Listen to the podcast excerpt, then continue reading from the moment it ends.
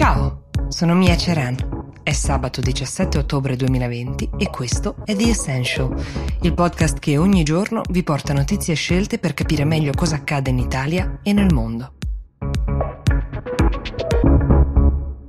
Sapete qual è stata una delle ricerche fatte più volte su Google nelle ultime 24 ore?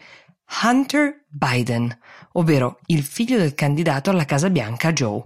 E chi cercava il suo nome cercava una notizia che Twitter e Facebook hanno scelto di oscurare in quanto la consideravano una fake news, almeno in parte. Adesso vi spiego che cosa intendo. I senatori repubblicani intanto sono su tutte le furie perché accusano Facebook e Twitter di proteggere il candidato democratico da notizie che potrebbero avere conseguenze nella sua campagna elettorale. Ma la presunta notizia in questione è stata scovata o fabbricata dal New York Post e riguarda una serie di screenshot di mail che il figlio di Biden, che fa l'imprenditore nella vita, si sarebbe scambiato con un alto dirigente di una società energetica ucraina.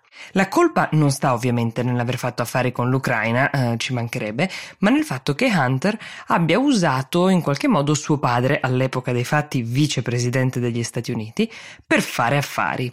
Dalle mail si evince che Hunter abbia portato il dirigente ucraino a Washington DC e che gli abbia presentato suo padre. Mentre Biden, alle numerose richieste specifiche di chiarimento su se avesse mai incontrato persone in affari con il figlio, ha sempre, sempre negato. La questione sarebbe sicuramente interessante di per sé, ma si fa ancora più interessante perché è la prima volta che Twitter o Facebook bloccano un contenuto che viene da una testata giornalistica. In questo caso si tratta del New York Post, che è di Murdoch. Non è un contenuto di qualche millantatore anonimo del web, ma appunto proviene da un giornale.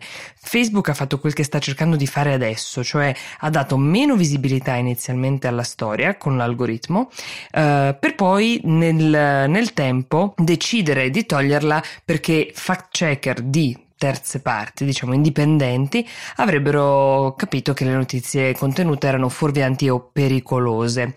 Dalla parte di Twitter invece hanno fatto comparire un banner che diceva queste informazioni possono essere fuorvianti o pericolose. L'azienda ha spiegato che questo è stato fatto intanto perché l'articolo conteneva dei contatti e delle informazioni personali tipo numeri di telefono eh, dei protagonisti delle vicende e questo viola la loro privacy policy e in più il contenuto dell'articolo era fondato su del materiale che era stato hackerato, altra cosa che Twitter cerca di vietare. Ecco, oramai c'è un episodio al giorno, ve ne sarete accorti, in cui parliamo di come i social media stanno affrontando il tema della loro influenza nelle vicende politiche di tutto il mondo, ma siamo chiaramente ancora lontani dalla quadra, intanto però che il tema esiste sta diventando chiaro a tutti.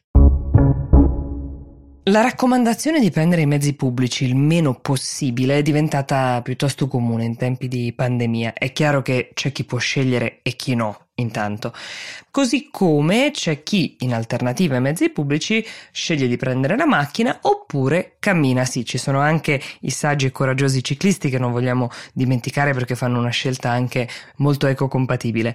Ma vi sto offrendo questa panoramica per parlarvi del concetto di walkability, che letteralmente potrebbe essere tradotto con camminabilità, perché l'Istituto Britannico per il Trasporto e lo Sviluppo ha stilato una classifica delle città del mondo dove camminare una pratica che ovviamente migliora anche la salute e ci risparmia uh, una certa quantità di inquinamento, è molto più facile che altrove e dove il pedone è più incentivato e tutelato. In cima a questa classifica ci sono Londra, Parigi, Bogotà, Hong Kong, ma ci sono anche delle sorprese, Mosca è uh, molto alta nel ranking. Va detto che i ricercatori hanno comunicato che hanno fatto davvero fatica a trovare delle città che dessero una vera precedenza ai pedoni. Come criteri di scelta per questa classifica hanno usato il numero di persone che, in proporzione alla popolazione totale, vivono entro 100 metri da un posto dove è vietato l'accesso alle auto, tipo un'area pedonale o un parco, perché queste aree fanno salire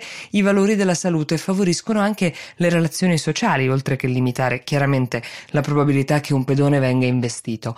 Poi c'è il fattore prossimità ai luoghi di istruzione e ai presidi medici pubblici, i servizi più importanti, ovvero tutti questi fattori, è venuto fuori, sono anche un boost incredibile per le attività locali, per i negozi dei posti vicini a queste aree uh, pedonali o dove comunque la gente cammina. Quindi è un progetto che sostiene anche l'economia in sé. Se siete curiosi di scoprire come si è classificata la città nella quale vivete voi, potete andare su pedestriansfirst.com Imola, Torino, Domodossola, Palermo.org.